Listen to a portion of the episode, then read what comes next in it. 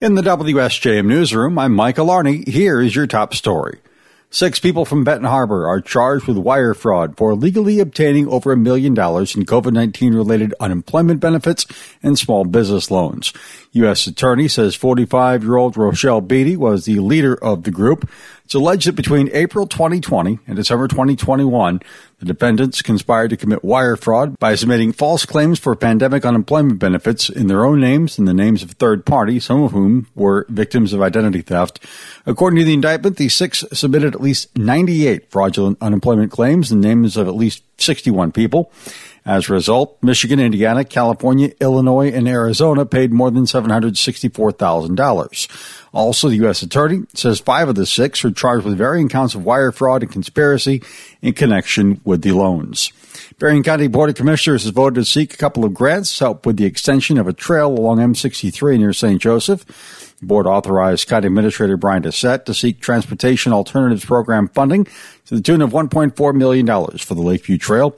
Commissioner Jim Curran said at a meeting last week the trail is near the Whirlpool headquarters. It is to continue the non-motorized trail along M sixty-three between Higman Park Road and Monty Road, called the Lakeview Trail. Monty Road is the uh, trailhead that's on the Whirlpool property. So this is a grant that we're applying for through M D O T. The board is seeking a six hundred thousand dollars D N R Spark grant and a three hundred thousand dollars Michigan Natural Resources Trust Fund grant for the trail extension.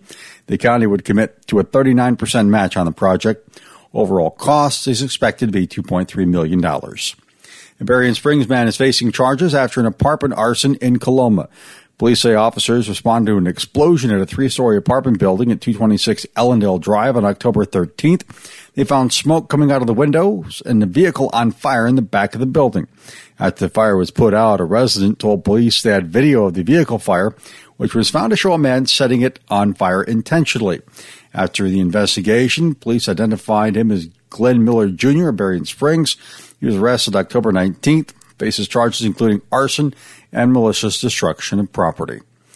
Michigan Department of Natural Resources is planning a five billion dollars improvement project for the Calhaven Trail in the next few years, and that has caused concerns about the fate of an iconic bridge near the South Haven Trailhead.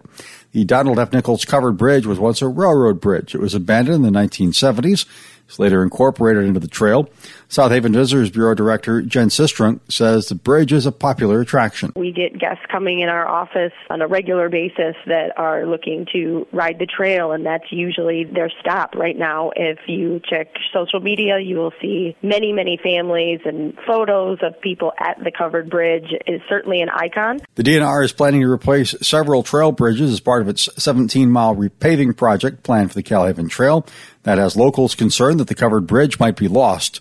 Sistrunk says they're willing to work with the D N R. We understand that there are some major renovations that need to be done to the bridge. Uh, right now, they're not releasing exactly what their intentions are, but our hope is that we can work with the D N R to make sure that we come up with a solution that works for everyone. She says that there's some fundraising element that could come into play. The Visitors Bureau would be interested in being part of the conversation. The D N R has not said what the plans are for that covered bridge. Halloween is Monday. The Barron County Sheriff's Department is reminding parents and trick-or-treaters of some safety tips. Undersheriff Chuck Height says there are five good rules to follow when it comes to trick-or-treating. If children are going out after dark, make sure they have reflective tape on their costumes or bags, or if not, make sure to give them a glow stick to carry. Make sure children know to never enter a stranger's home or vehicle. We always recommend a responsible adult should always accompany young children when they're out trick-or-treating in the neighborhoods, and to make sure to instruct older children to travel in familiar, well-lit areas and stick with their friends. Height says it's important for the kids to not dig into their candy until their parents have looked it over. In the W S J M newsroom, I'm Michael Arney.